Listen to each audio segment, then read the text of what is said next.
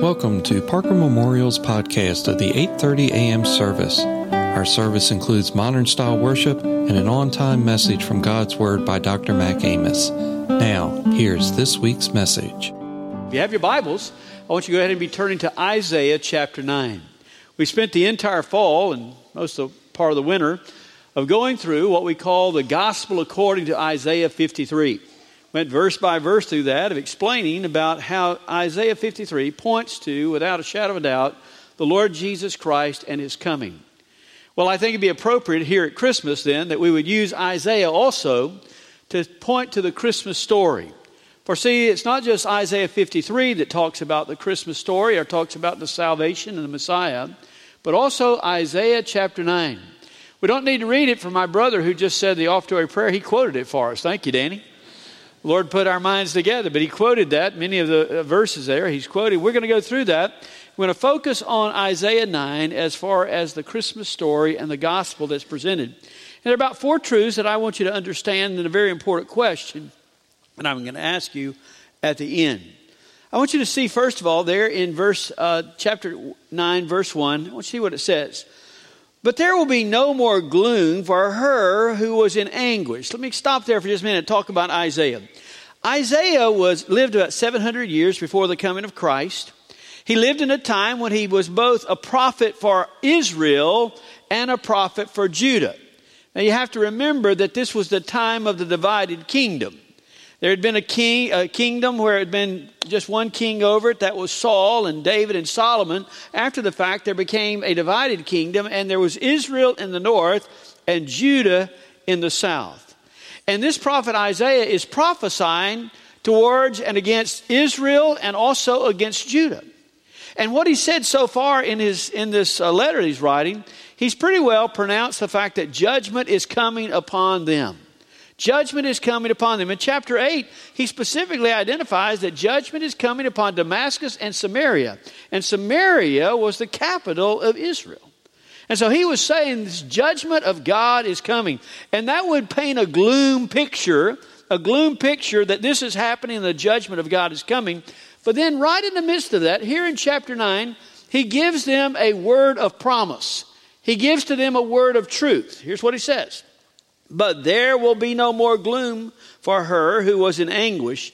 In earlier times, he, talking about God, treated the land of Zebulun and the land of Naphtali with contempt. But later on, he shall make it glorious by the way of the sea on the other side of the Jordan, Galilee of the Gentiles. The people who walk in darkness will see a great light. Those who live in a dark land the light will shine on them. Now, you've probably heard this quoted before, and many times when it's quoted, people will point out that this is talking about the wise men.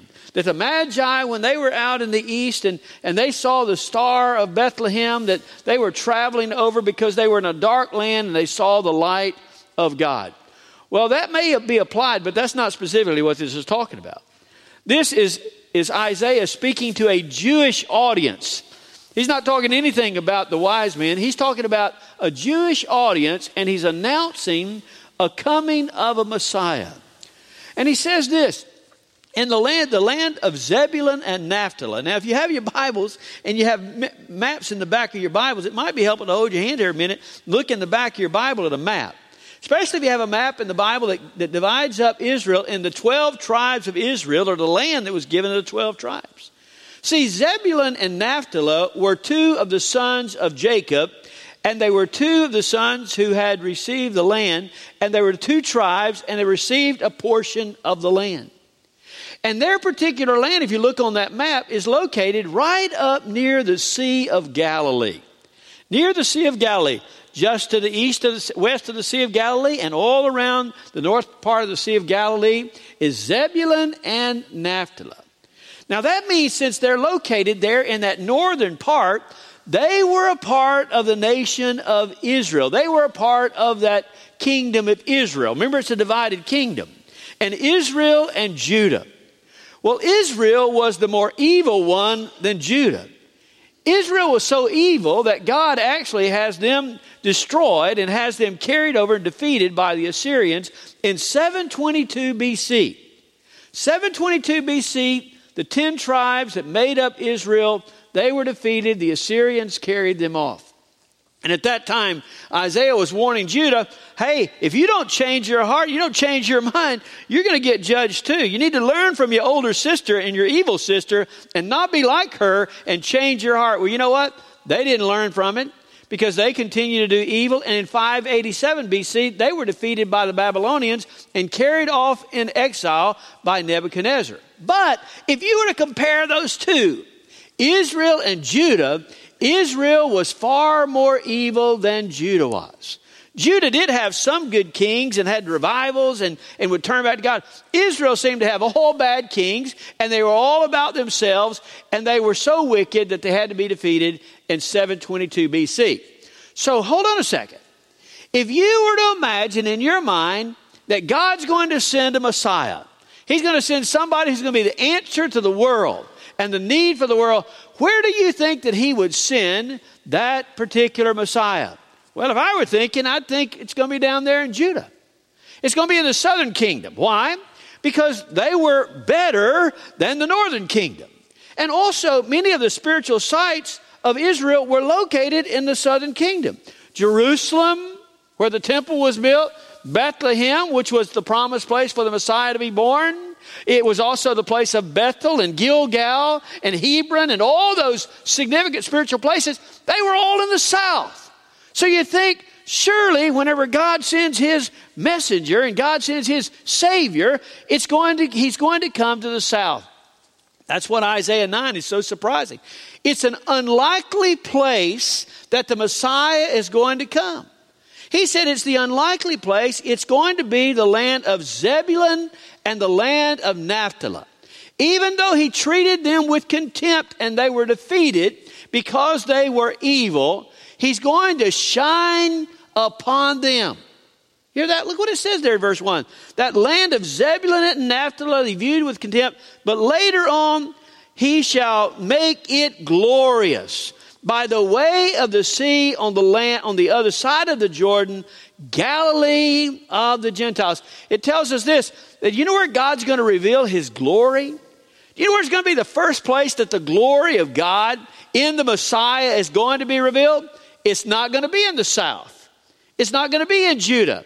It's going to be in the north. It's going to be in the land of Zebulun and the land of Naphtali. Well, in the land of Zebulun, you know what city's there?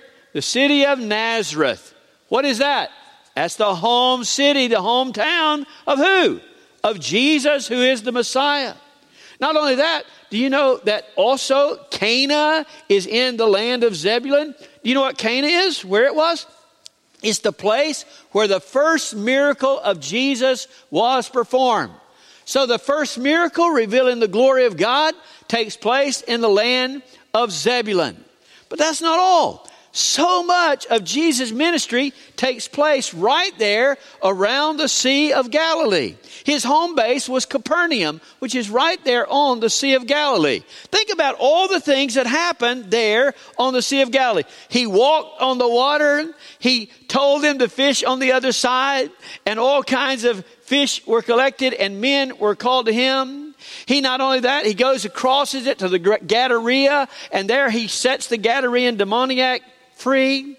He sits on the hillside that is overlooking Galilee and he teaches the Sermon on the Mount. On the north side, you go to what is called Caesarea Philippi, where the glorious confession of faith is made by Peter about Jesus. And also, Mount Hermon is there, which is thought to be the place of the Mount of Transfiguration that took place right halfway between when he was born and the Garden of Gethsemane that revealed the glory of God.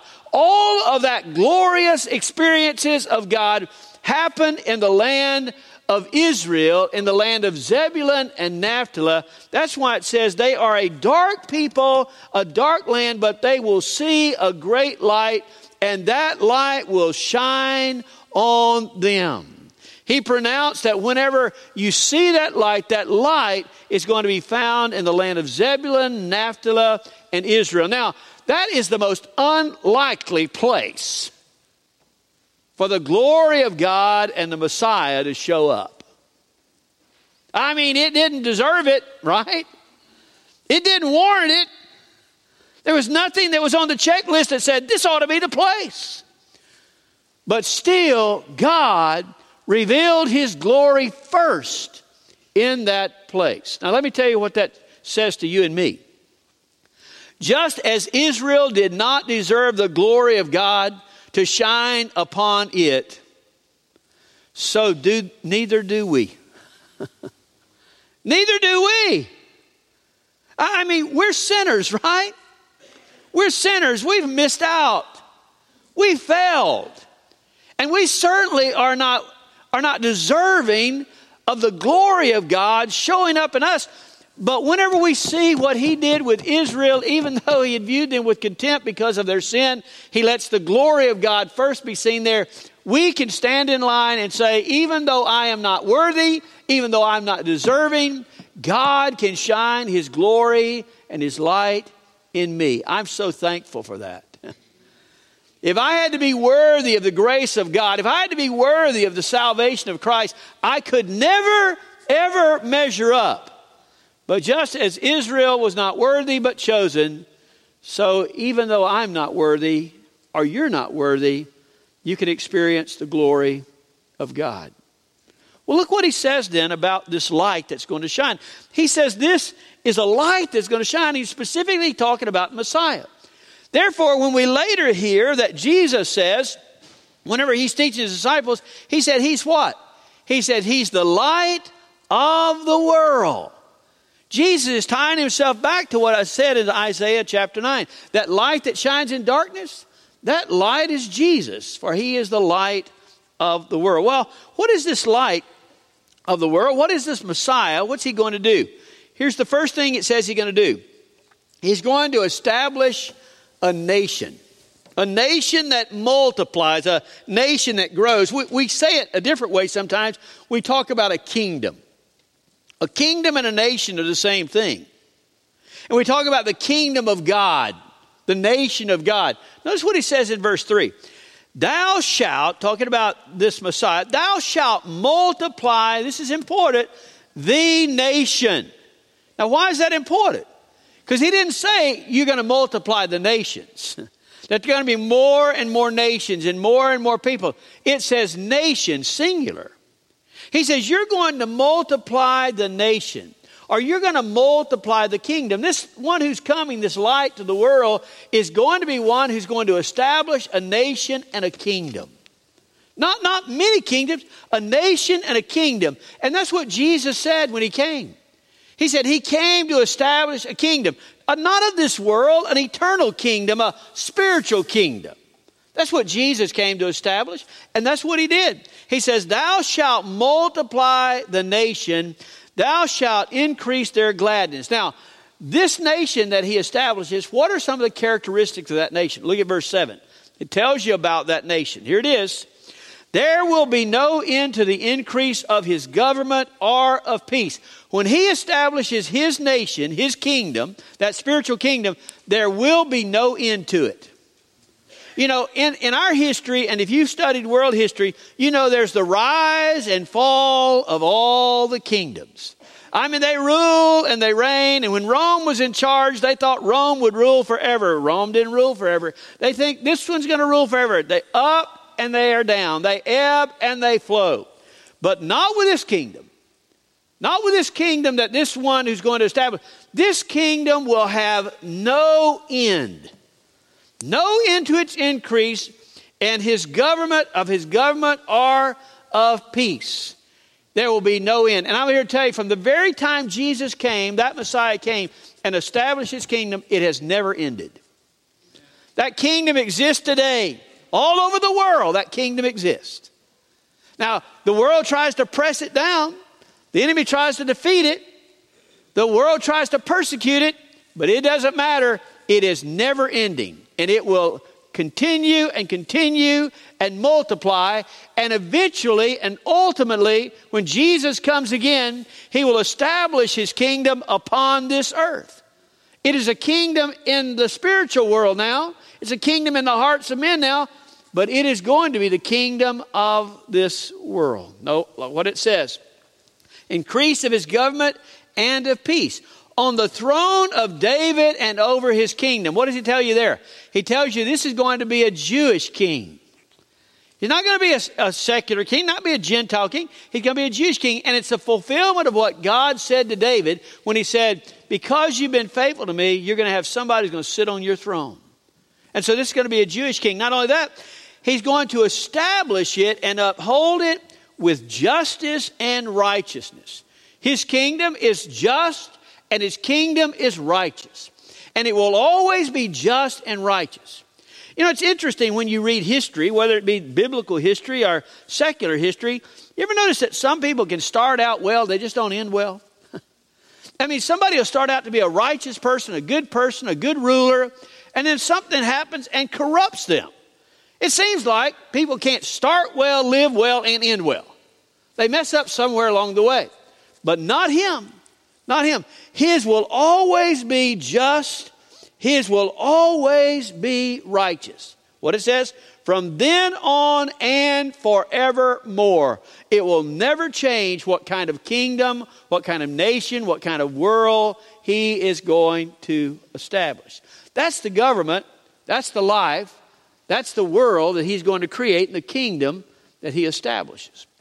Well, what does this kingdom do in the life of a person who chooses to join it? That's important.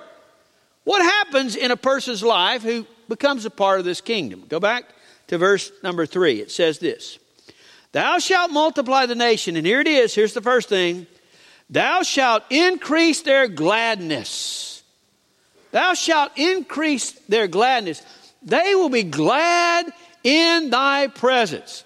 Do you know what coming into relationship with this king, with this Messiah, with this promise, you know what it's going to do? It's going to put gladness in your heart. And you know why you're glad? Because you have the opportunity to be in his presence. Wow. When you enter into that kingdom, there's going to be a gladness of heart. Something happens in you, something changes in you. And you're glad just to be in his presence just to have Him near you, just to walk with Him. Wow, what an experience that is to be able to have that kind of gladness in your heart. He says, it's a type of gladness such as this. Look at verse 3.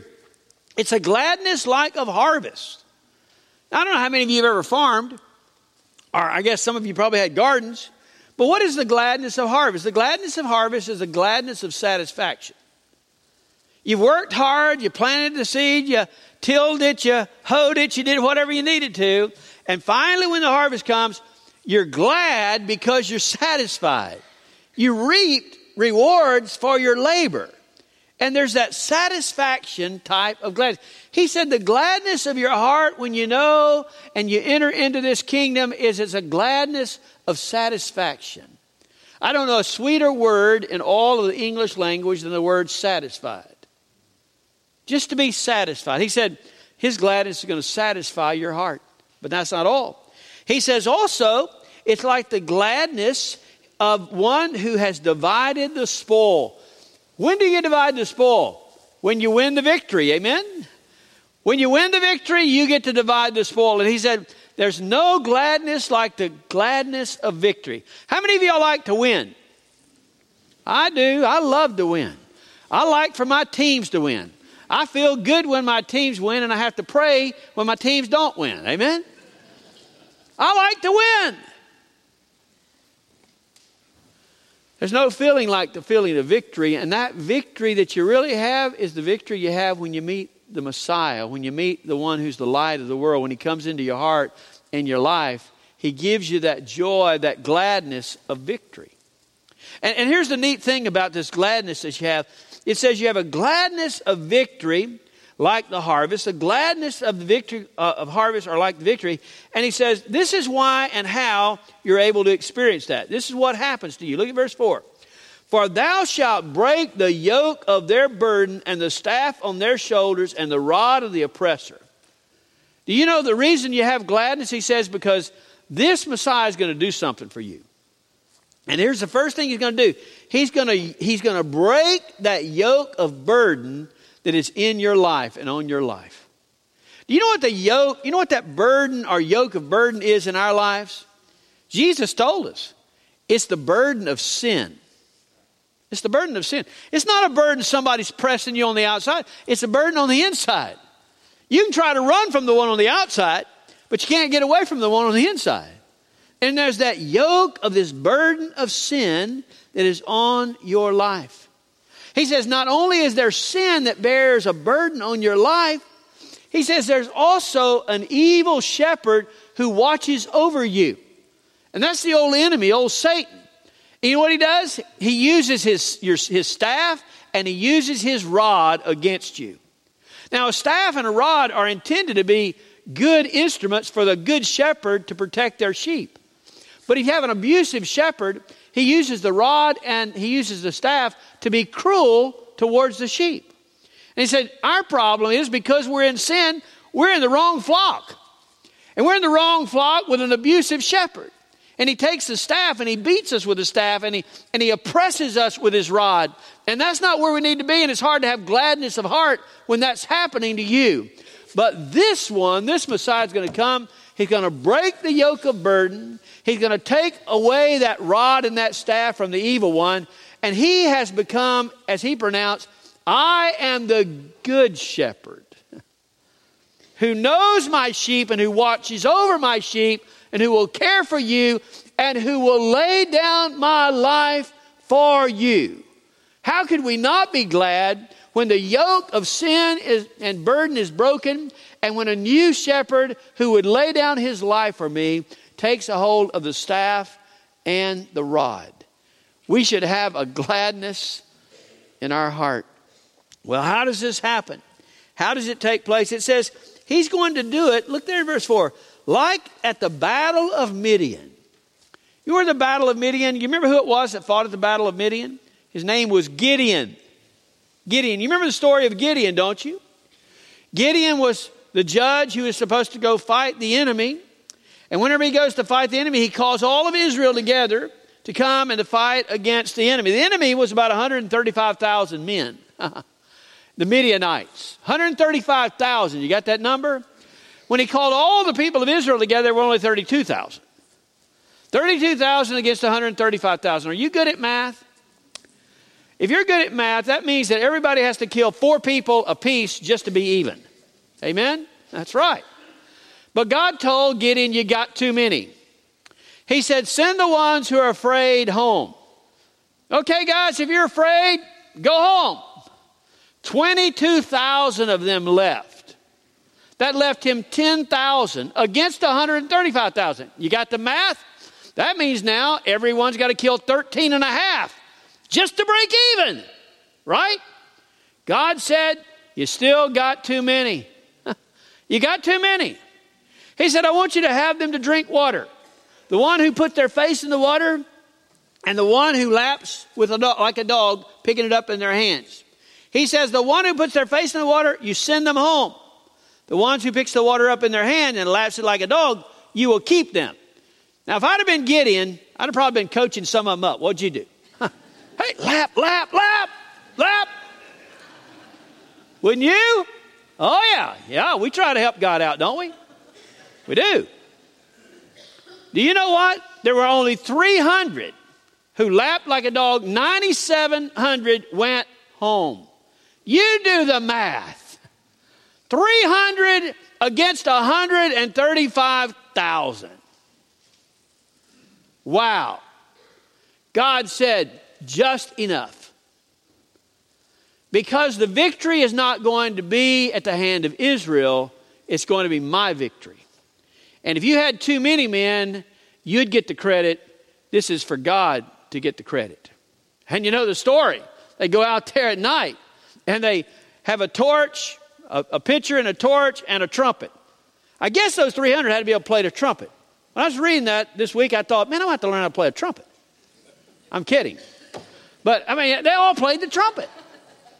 They all played the trumpet. My wife's hoping I don't learn to play the trumpet. I tried the saxophone one time until she hit it. She back there? She is back there. You know what? They sat and bl- broke the pitcher, shined the torch, blew the horn, and said, For God and Gideon, and God did all the fighting. They didn't have to raise, they didn't have to raise their sword at all. It says what Jesus is going to do, what this Messiah is going to do, what this light of the world is going to do. He's going to break that yoke and he's going to set you free, not because of what you've done, what he does. What he does.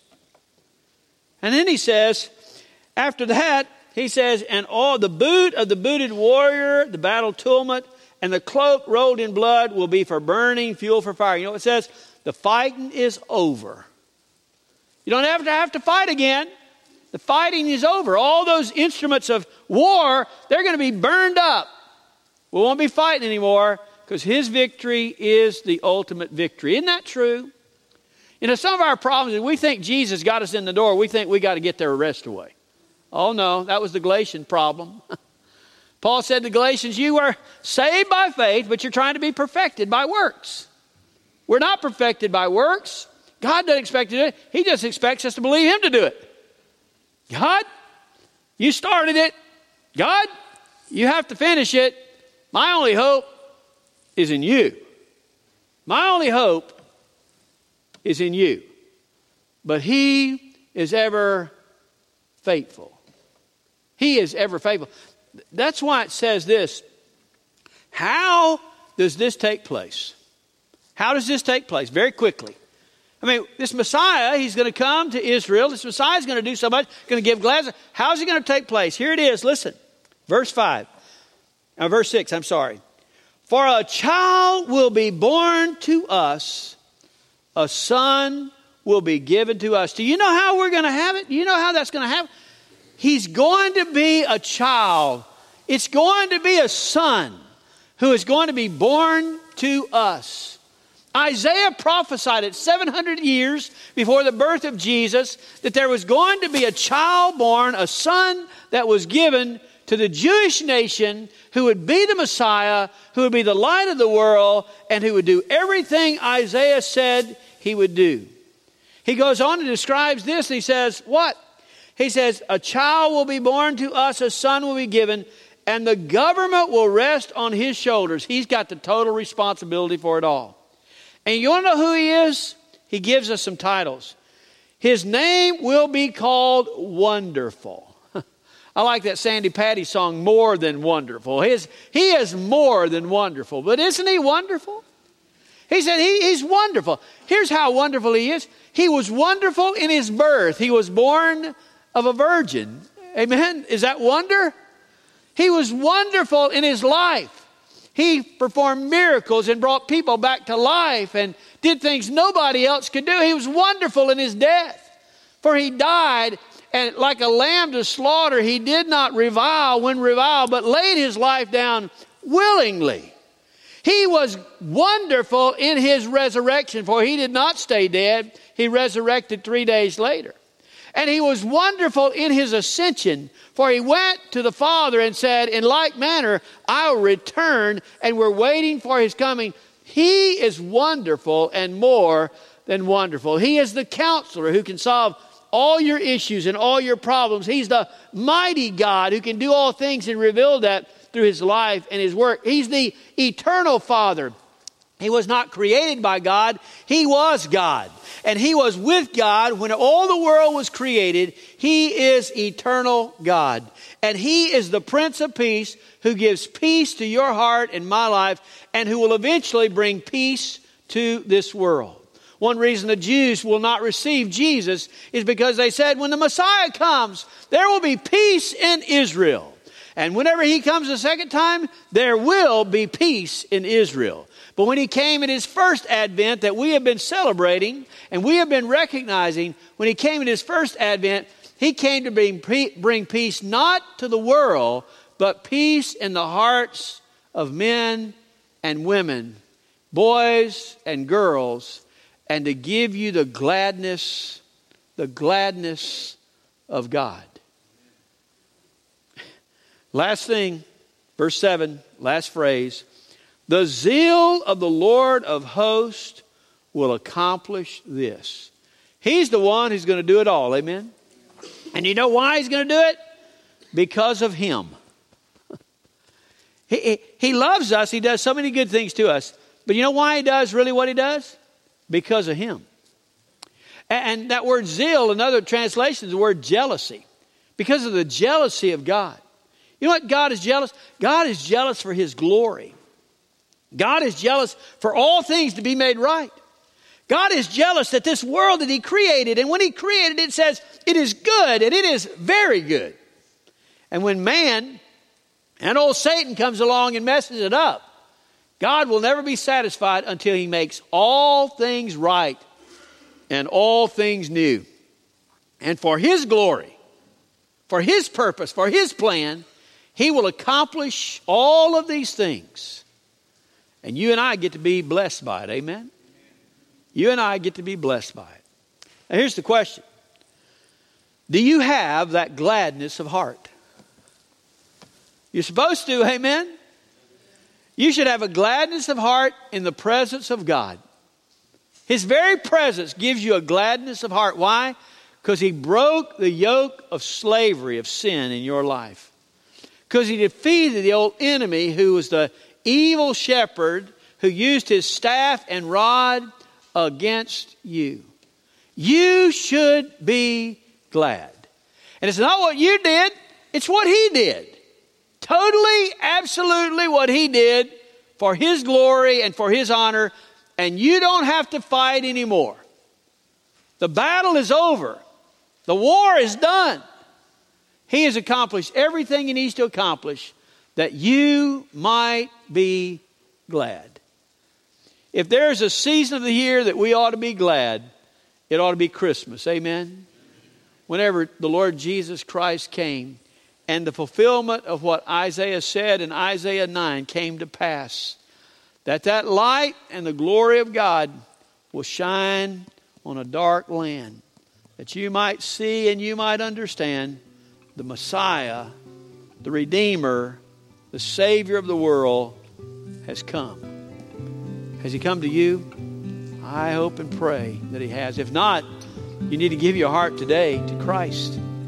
He is the Savior, He's the Redeemer, He's your hope, and He wants to give you gladness in your heart.